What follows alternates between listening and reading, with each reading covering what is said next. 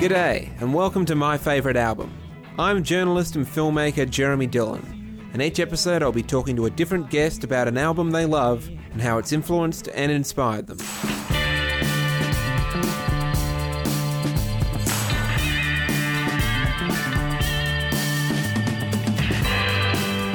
At this point, I think it has to be said that the reigning champion of the My Favourite Album podcast is Brian Koppelman, who, as of this episode posting, will hold the record for most appearances on the show. I've been given a, an R E M scarf as a, an automatic for the people scarf, which is funny because you know it's basically my favorite album of all time, and, and we've never discussed it on the podcast. Well, no, you talked about it with Stephen Hyden, so like I got, got I've done that on, on that one. Yeah, we'll have to find another R E M record to talk about sometime. But today we're not talking about a particular album. We are talking about the amazing music selections that is one of the most appealing aspects of Brian's incredible T V series, Billions, and we're currently at the studio where season four is in production, and we're going to be looking back over some of what I think are the most interesting music cues from the first three seasons. Great. And spoilers within, most likely. And, I mean, I assume everyone listening to this podcast has seen every episode of Billions, so I shouldn't even need to say that. Yeah, these shouldn't be spoilers. The show is very available to people. Yeah.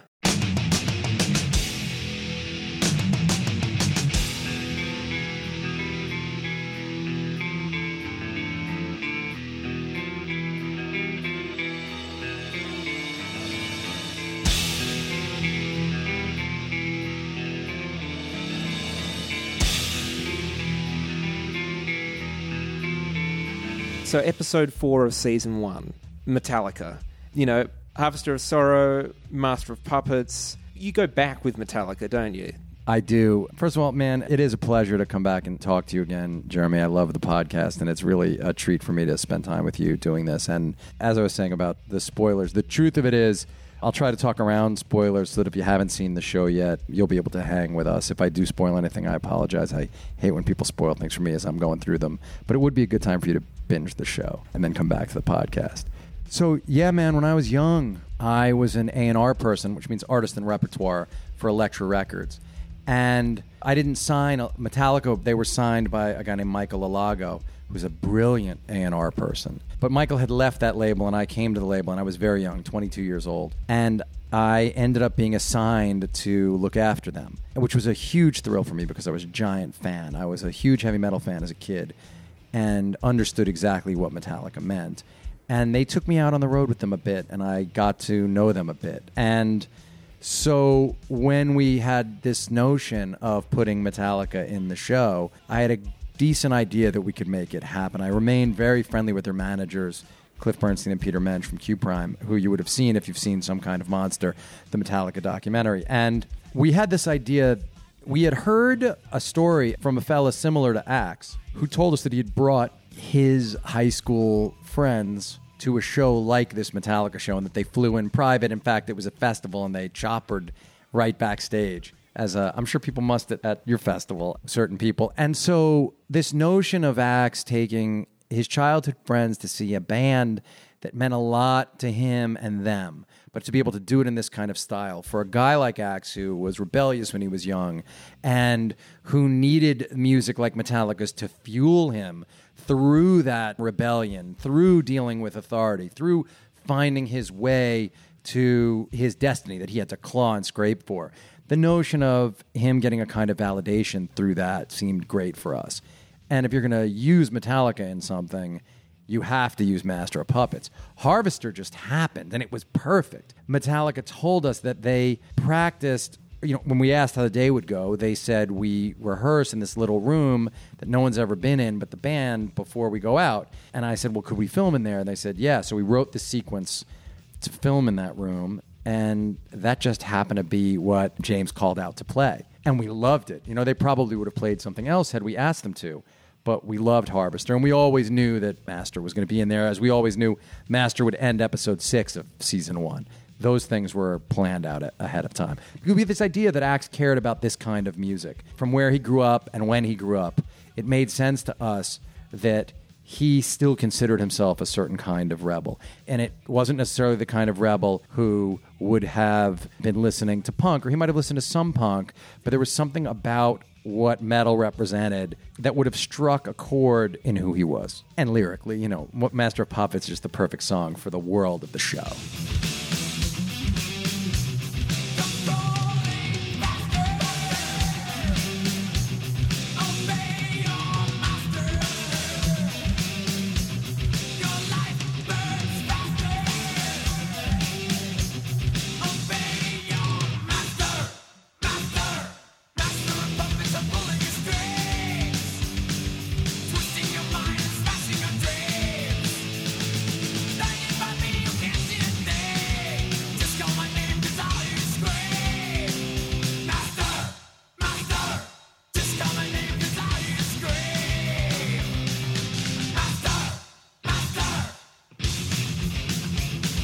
That's the thing I was, because this is a situation when it's not true of all the songs we're going to talk about, where the songs are existing in the context of the episode. Like Metallica is in the episode. You're making a point that acts as a Metallica fan. So how much of it, when you're picking these songs out, is like this is resonating not just with the moment in the episode, but it's also jives with the character, and it's something you would imagine the character listening to? Well, you're always trying to make this kind of perfect marriage of those things. Sometimes, sure, the song is just an overlay, and it doesn't matter if the character's listening because they're not listening in that setting, and it, it's more authorial. It's more the two of us, David and me, making a decision of the kind of music that we feel like would say something in that moment or would feel a certain way. But often it's representative of the character we're depicting. I mean, sometimes, like with the Goose Snow Cone, or with one of the Isbell songs, it's the character, you know, Goddamn Lonely Love. Wendy's listening to Goddamn Lonely Love in the kitchen. That's playing. And then the song carries us along at the end of the episode as a kind of extension of who they are, as a kind of a, a calling to them in a way. So we'll do both. We'll do both things.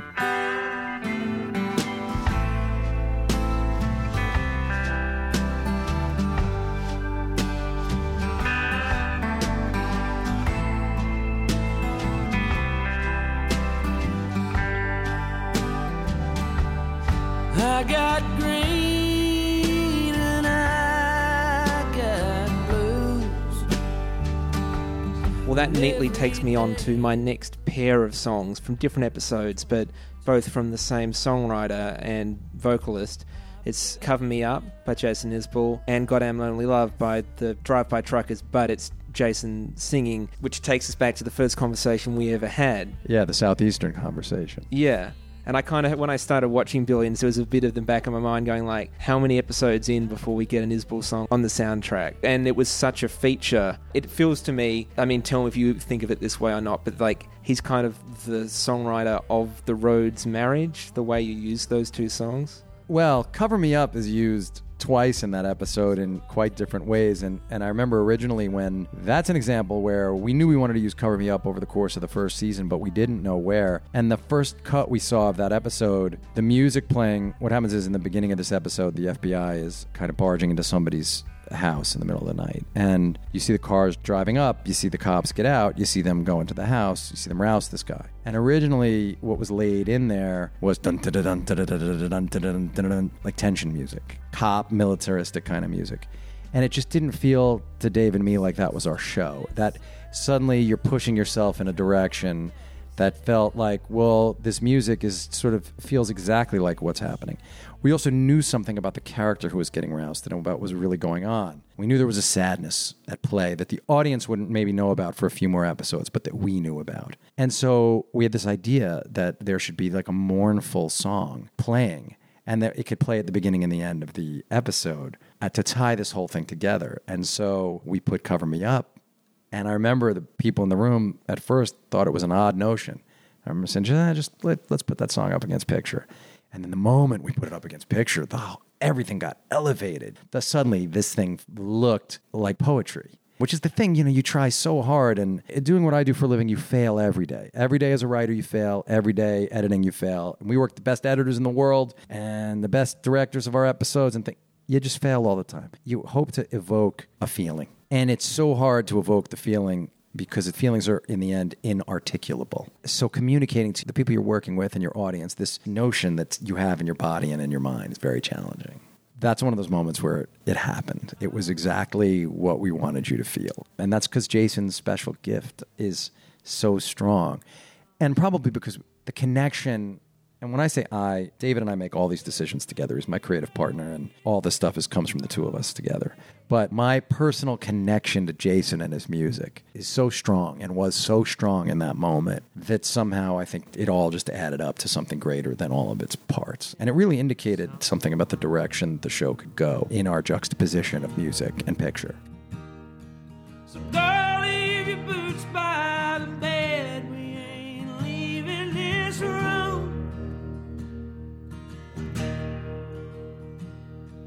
Someone needs medical help for the magnolias.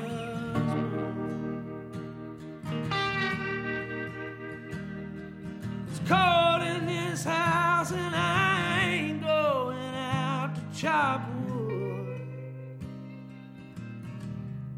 So cover me up and know you're enough to use me for good.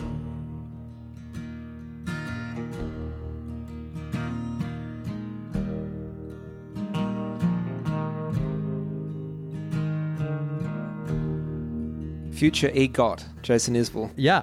Well, as I said on Twitter the other day, it's clear I'm never going to have to explain to anybody who Jason Isbell is ever again after Star is Born. That's that. Yeah. We just have to figure out how to get him a Tony. Exactly. Yeah. Isbell on Broadway. I kind of wish we were doing this tomorrow because I'm going to see Springsteen on Broadway tonight and I, I wanted to debrief with you, but we'll have to do well, that some other time. You can just email me or call me tomorrow. We can yeah. debrief. It's amazing. Mm, I'm sure. You've read the book, right? Yeah, yeah. Yeah. You'll love it. I'm expecting to cry. I'm taking tissues. Yes. You will. Oh, I mean, dude. Yeah, you're going to cry. I mean, the whole thing's about him and his dad.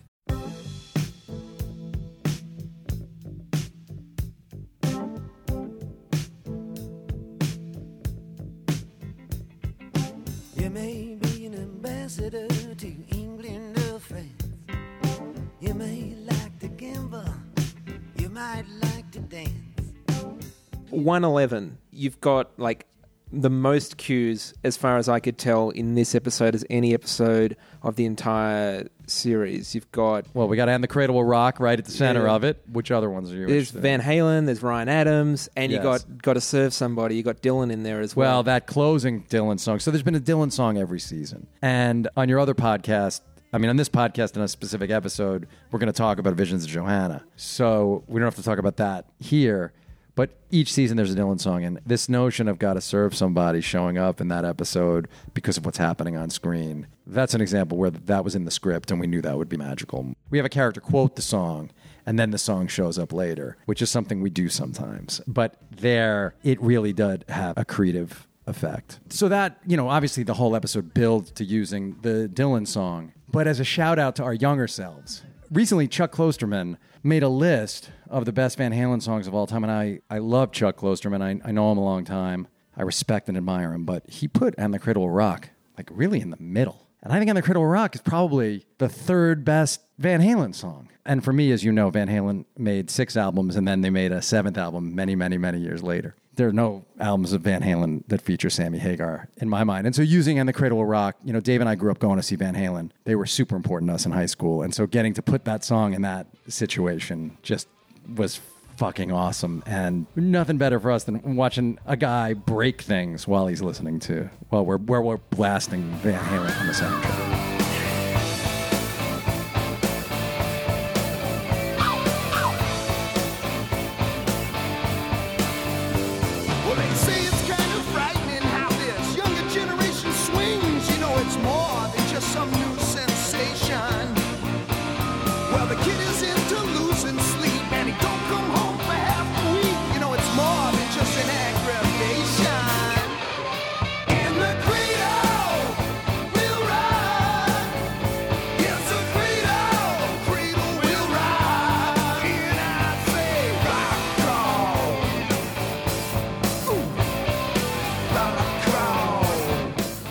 See, I think that's a, and this is probably a dynamic you think about a lot, but like for you, and for Dave. Like, that's a really important song. You love that song. You love that band. That means a lot to you, and you get this huge kick out of using it outside of the narrative context.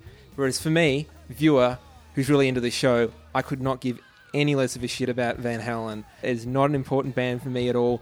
I've heard that song before, means nothing to me, but I love that moment in the episode. Thanks. Yeah, that's great, right? Suddenly that song for you as a listener takes on a different context and comes alive in a certain way, and so that's great. But look, this stuff is all incredibly personal. I mean, that's really what you're getting to, and it's what I love about your podcast, Jeremy. And, you know, what I think is so great about you as a person, as we've become quite friendly over these years and I've gotten to know you, is... you know, you're not interested in the surface stuff, man. You're interested in getting down underneath it and getting into what it is about these albums that allows them to burrow into our souls, and then what that does to our souls as we intermingle, right? As we commingle with the, the music. And one of the things I think about those albums is that you get the sense that while the artist did hope with all their heart that the music would connect, they weren't pandering to an audience. They weren't changing something essential about what they did to satisfy a commercial audience. They were making their music in the hopes that there were kindred spirits out there. So Dave and I are trying to do the same thing on the show. We are trying to tell the story that we want to tell in the way that we want to tell it. We want to use the elements that mean a lot to us and that we find moving in the hope that this juxtaposition of image and sound and story will create something that's better than we are individually, and that will somehow rise to commingle with people in their deepest places. And so, yeah, on the one hand, And the Cradle Will Rock is a goof. On the other hand, there's something primal about that song and about what it meant at a certain time, about its bombasticness, that said something about a kind of a hedge fund person breaking valuable shit in the middle of the night because he would rather do that than have to plumb the depths of his psyche, which is what's going on in that episode. And so, yeah, you can receive it on any level that you want to receive it, as long as we intend it in a pure and, and truthful way in the art that we're making. Great. There's sort of a related thought to that, and I don't know if it's true or not, but there are some of these songs that I'm sure you have a relationship with, which is like, you feel like the way I feel about this song, because it's relevant to my life experience, or just because I feel like I have a different point of view on it, is I perceive this song in a very specific way. And I can create that feeling in other people by the way I use it in a special way in the show. Well, sure, as we were talking before separately about Visions of Johanna, but there are many examples of that. Yeah, I think I'm probably not... what I'm mostly trying to do is, yes, create a moment, right? David and I are trying to create moments that will stay with you, that will stay with us first, and that we hope will stay with you by using all these things I just mentioned, by using image and story and sound and, and music. And yeah, you're aware of the cultural baggage some songs have, and so you're aware of the sort of extra narrative qualities that they contain. But yes, you are hoping that in the moment, those things serve the emotional content as opposed to detract from it. And yes, sometimes, listen, when we can take a Mink DeVille song and use it for its swagger, but also juxtapose it with Spiros walking across the room in the first episode of the third season, what's wonderful is... if you come to that not knowing anything, you're just probably like, what's that Lou Reed song that's playing? Yeah. But if you do know, if you're a rock geek, you get an extra appreciation for what's going on. You're like, oh, fuck, they just used Willie DeVille. And you probably think to yourself, wow, I always thought Spanish Stroll was a song that should have lasted much longer and people should know. And also it's absurd because of the way Spiros is walking and what the song is saying. And so we'll carry songs around with us. We had Spanish Stroll on our list the season before and didn't use it. And then finally an, an editor... Nick Huey, our editor, one of our editors, I'd made this list of songs and he saw Spanish Stroll on there and tried it in that spot. And it was just perfect. And so those are, for me, the, the moments that you're chasing after.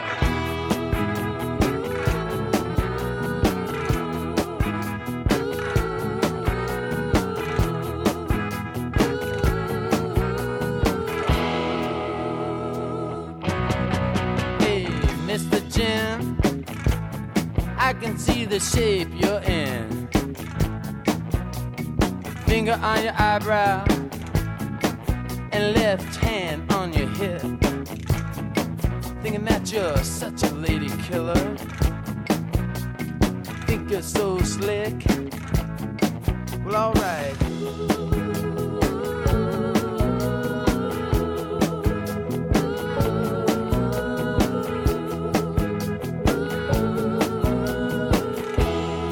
two eleven, Golden Sorry. Frog Time. Ah, yes. Even the Losers by Tom Petty and the Heartbreakers.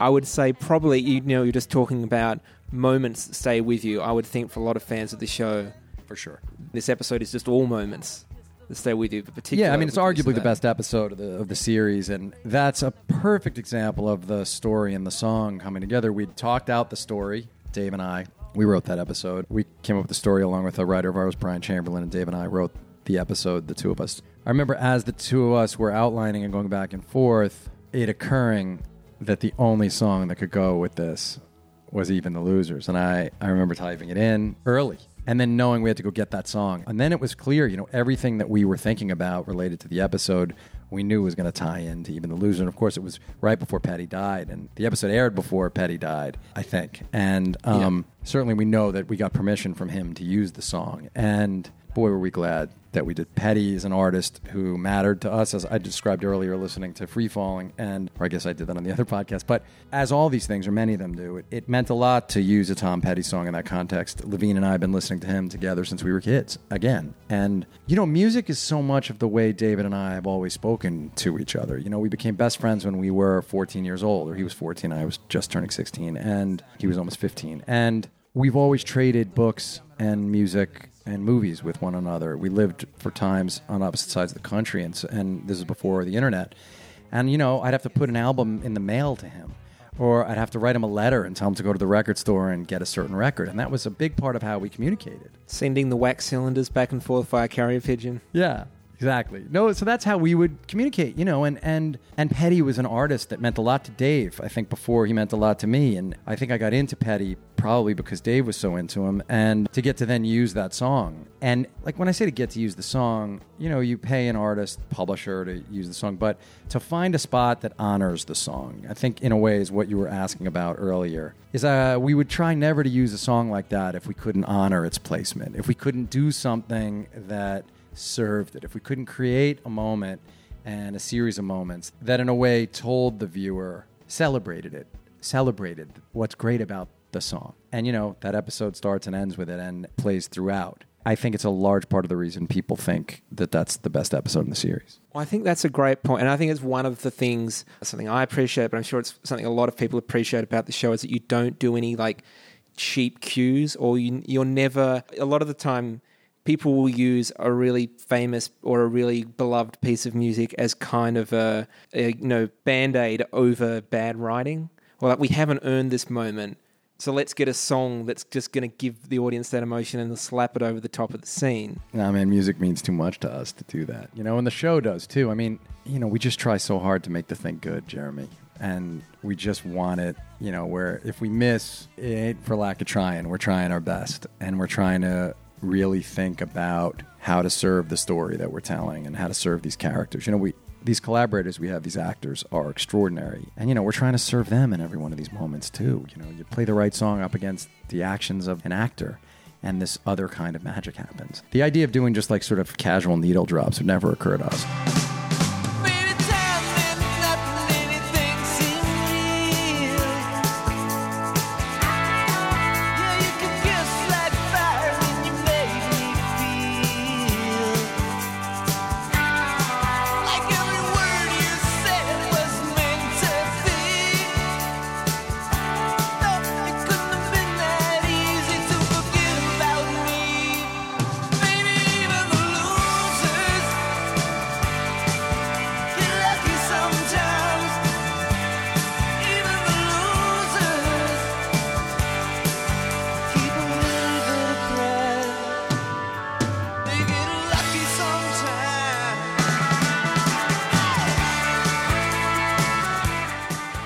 I must shout out our composer, Eskimo, Brendan Angelides, who's an incredible composer and whose music I first heard on a podcast, you know, and we were unable to find a composer for the show. We kept sort of trying things that didn't work. And I was walking down Hudson Street and I heard some Eskimo tracks on All Songs Considered. And I ran to the office and I was like, Dave, Dave, you gotta, you gotta hear this.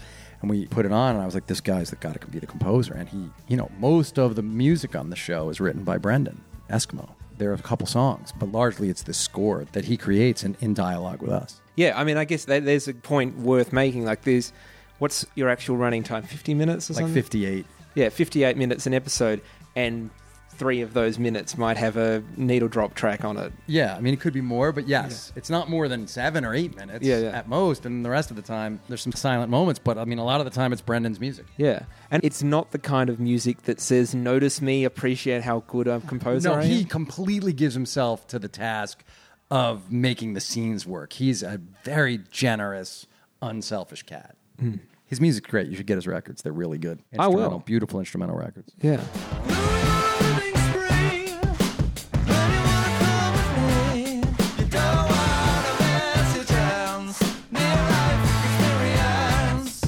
Season three, episode seven. And this sort of ties back in with my podcast because there's a Queens of the Stone Age song on that episode. And it's a scene centering around Dan Soder, who plays Mafee. Yes, sir. And was on this podcast after you connected us, talking about Queens of the Stone Age, his favorite band. The distance between Dan Soder and Dudley Mafee is, although Dan is not a bro, Dan's a better person than Dudley Mafee. But the truth is, Dudley Mafee is probably, as far as good people go, the best you got on our show. Yeah. And he's got the best heart. That part was written for Dan. You know, I first met Dan when he was an open mic comic, and Levine and I would have him up to our office, and we'd go when he was working in a restaurant before Dan became a famous comedian. And we created the part of Mafee for Dan. And so Dudley Mafee's favorite band is going to be Dan Soder's favorite band. And Dudley Mafee's favorite professional wrestler is going to be Dan Soder's favorite wrestler. But it was a real treat to get to use Queens of the Stone Age over Dan. What was his reaction when you told him? You know, so psyched. I mean, Dan Soder is one of the world's great people and fully appreciates all this stuff. So he loved it, of course. You know, he's just an amazing guy to work with, super prepared and smart and has a heart of gold. I feel like this is something you've done a few times in the show, is that you found, well, not found, people who are already really accomplished performers, but people wouldn't necessarily think to use them in the way that you use them on the show.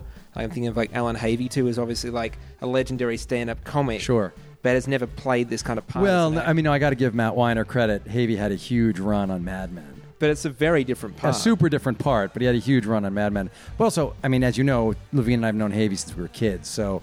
Alan's thirteen years older than I am, but when we when I was nineteen, I was hanging out with him all the time in, in, the, in the city when he was doing comedy. And again, that character was written for Alan. Yeah, love that. Love to take somebody in who you know is good and then give them stuff that they can use. Next episode, actually, season three, episode eight, which is called All the Wilburys. Yes, sir. And that's just wall to wall. Like, I mean, you must have known you were going to finish that episode with Handle with Care. Well, a long of course, time before you yeah. got to the end of it. Yeah, I mean, I love that we used Never Say Die to open the episode. Or not to open it, but, you know, when you see Axe, it's to the Black Sabbath song, Never Say Die, at the beginning of that episode. Because, again, it's Axe with this hard rock thing. But, of course, we'd always heard that story about Harrison and Petty deciding who were or weren't Wilburys, and Dylan, all of them. And that idea of somebody being either a Wilbury or not. It's wow! It has been so fun to watch people in life start to use that after the show about whether in their little group somebody's a Wilbury or not. And I think it's a fair standard. I think you and I could go down a list and tick off whether people are Wilburys or not, and we'd mostly oh, yeah. agree. So when we had that notion, it was clear that that episode had to end with that Wilbury song. And then in the middle of the episode, Spiro says, you know, handle with care. That was on the day. Dave and I whispered to him, say, we just came up with that notion in the room. We were like, say, handle me with care. And we knew then we were going to end the episode with that.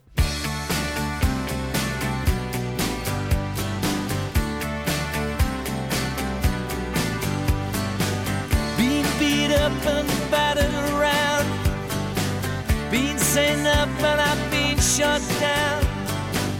You're the best thing that I've ever found. Handle me with care. Reputation's changeable. Situation's terrible. But baby, you're adorable. Handle me with care.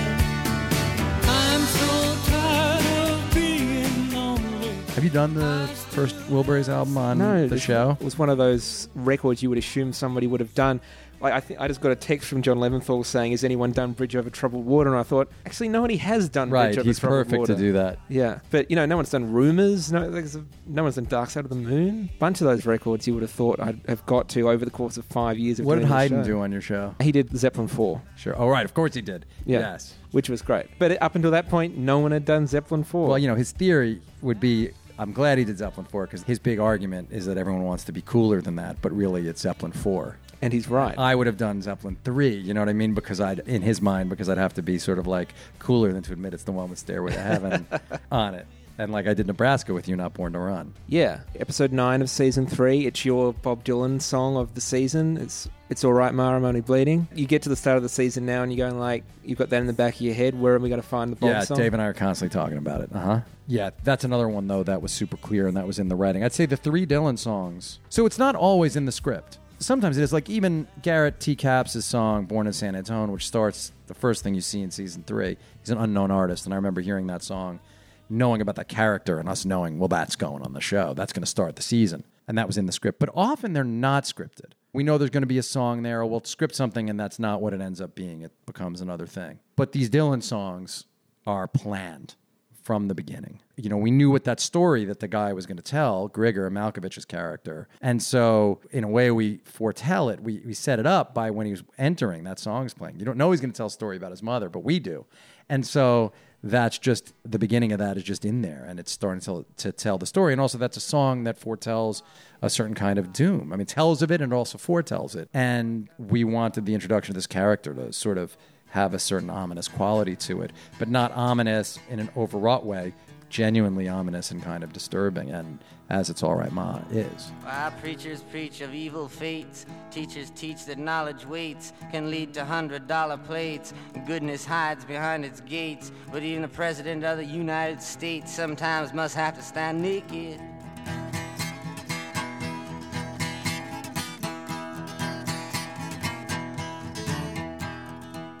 The rules of the road have been lodged. It's only people's games you got to dodge. And it's all right, Ma, I can make it.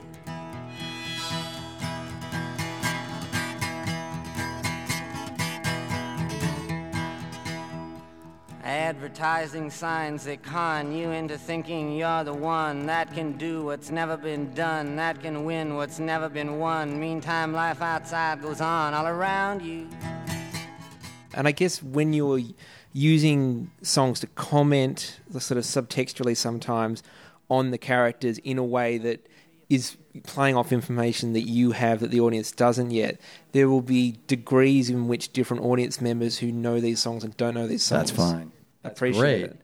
That's great, because then later, you know, the song does kick back in after he's told that story. And so, look, I hope that someone will, the episode will sit there, they'll finish the episode, the song will be ringing out, it'll linger. And then maybe they'll go try to find it. You know, Josh Ritter's Homecoming, which ends season two. Boy, was that satisfying. Now, that was one where we had another song scripted, which I, I won't say what that was, but it didn't quite work. And we put Homecoming up, and every line, you know, our editor switched some things around with the picture and was like, I think I can make this match perfectly.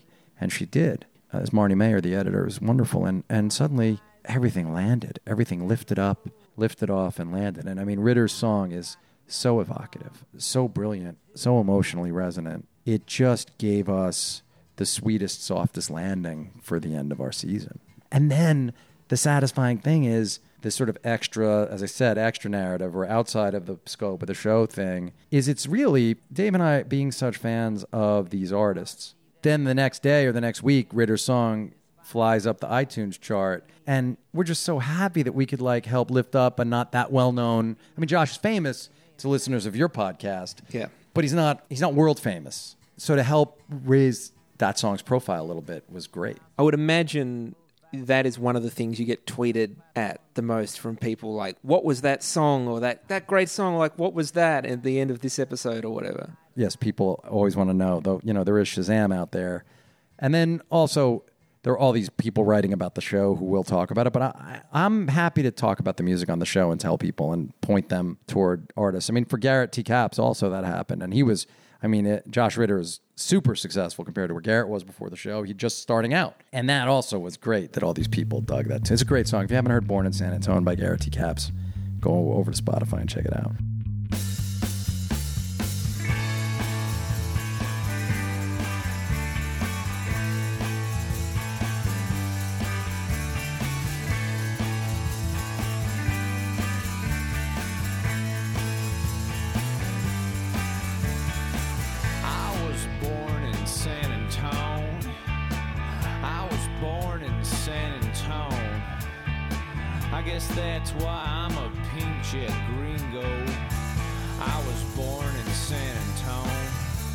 I remember I saw you, I think it must have been between seasons two and three, and you said, like, there's a song that's going to kick off the next season. You don't know it, but you're going to love it. You must have been talking about that. I song. was, for sure, talking yeah. about that. Did I say that on the podcast or just to you no, personally? No, just when we were talking. Oh, that's great. I was walking around with my back to the, we were in the writer's room, and I was trying not to see the breakdown. The, the board of what was going to happen. Yeah. yeah, and you were just like, this is the only hint I'll give you about next season. On a different speed, yes. Episode ten of season three, there's a striptease, Ben Kim in the elevator to Hot in Here. I said, it's getting hot in here, so, hot. So take off all your clothes. I am getting so hot, uh, I want to uh, take my uh, clothes off. Oh. Now, this is a very particular one because I'm imagining that, like, this would have been very difficult to change in post, so you kind of had to... Oh, well, Daniel Isaac rehearsed the hell out of that. I mean, that was, with a choreographer, weeks of work for him. And so we would film his work with that song. And it was clear that it was going to... We we thought of a couple other songs. Dave and I went back and forth and back and forth. It's one of those things. That moment, when we landed on Hot in Here, it was pretty clear to us it was going to have the desired effect. And then Daniel just kills it. I mean, that's an actor really going for it. And he, I mean, he kills it. Yeah, I mean, I guess it's something that's like, you're trying to think, what would be the most mortifying moment for that, the song that would be the least, there has to be nothing whatsoever that w- could be considered cool about what he's doing there. Yeah, I mean, that song really delivered in that spot, man. Yeah. And then, as of us talking, the most recent episode of the show, you used two Sinatra songs, and like, Sinatra is probably as identified with New York as any artist, or possibly Lou Reed. But you've sort of held off. I mean, a lot of people would have been filling every episode of this because it's such a New York show. Your opening shot is that shot of yes. the island. But, you know, we would have heard New York, New York by now. We would have heard, like, a bunch of Sinatra songs. We hadn't earned it yet. We, we didn't feel like we'd earned it yet. And then, so... that opening of Sinatra Live at the at Sands, Sands, which is one of my favorite records.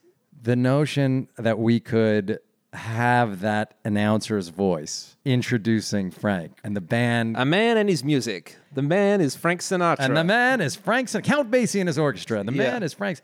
And then, you know, Sinatra ending and Sinatra coming out there and saying, look, you know, how did all these people get in, in my, my room? In my room. We had that in our back pocket also a long time. Like, well, it would be great to be able to deploy this, but it had to be just the right moment. And, you know, the season-ending episode feels like the right moment, and then that was the right setting. And then, of course, that whole sequence was choreographed to that song, so you knew that that song was going to be playing.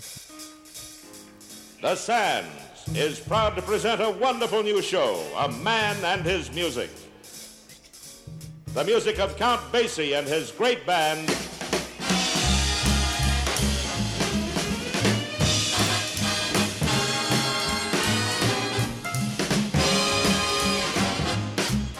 And the man is Frank Sinatra.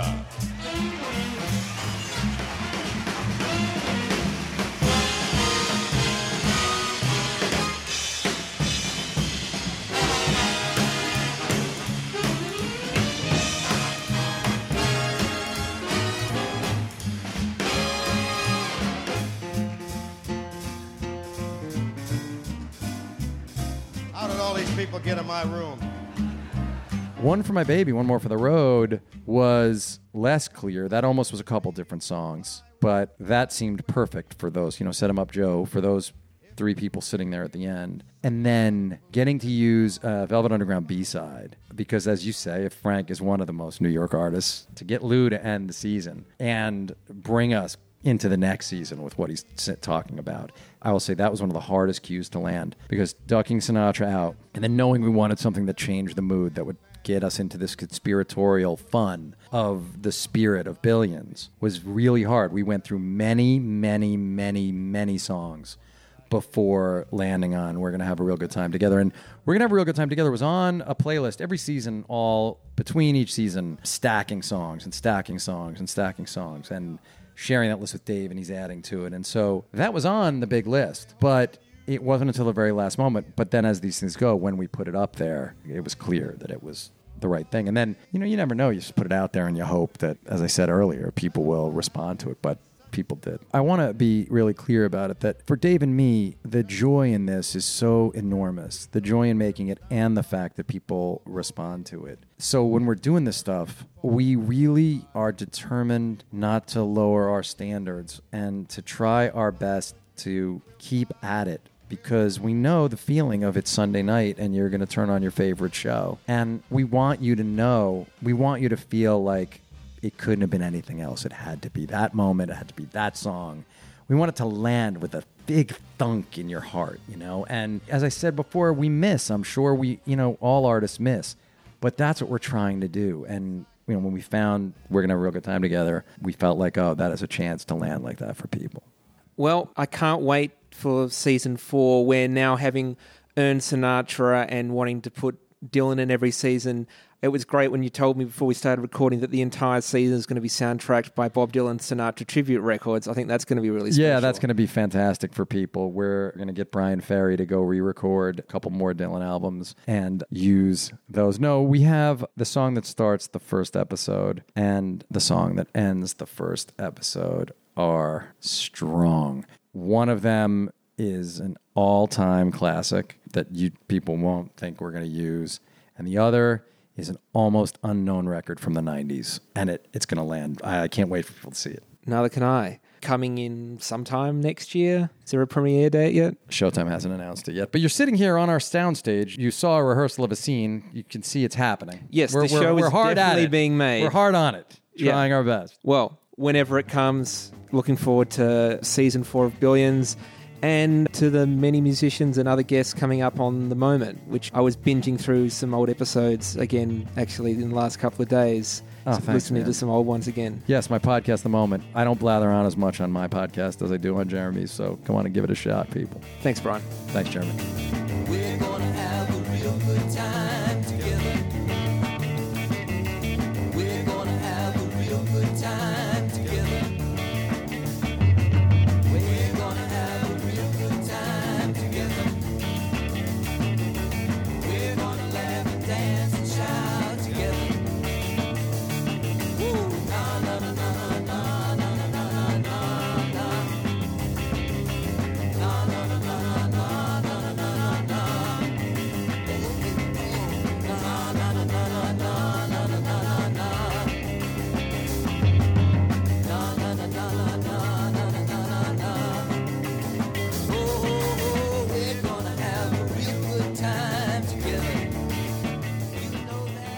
Well, that's it for another episode of My Favourite Album.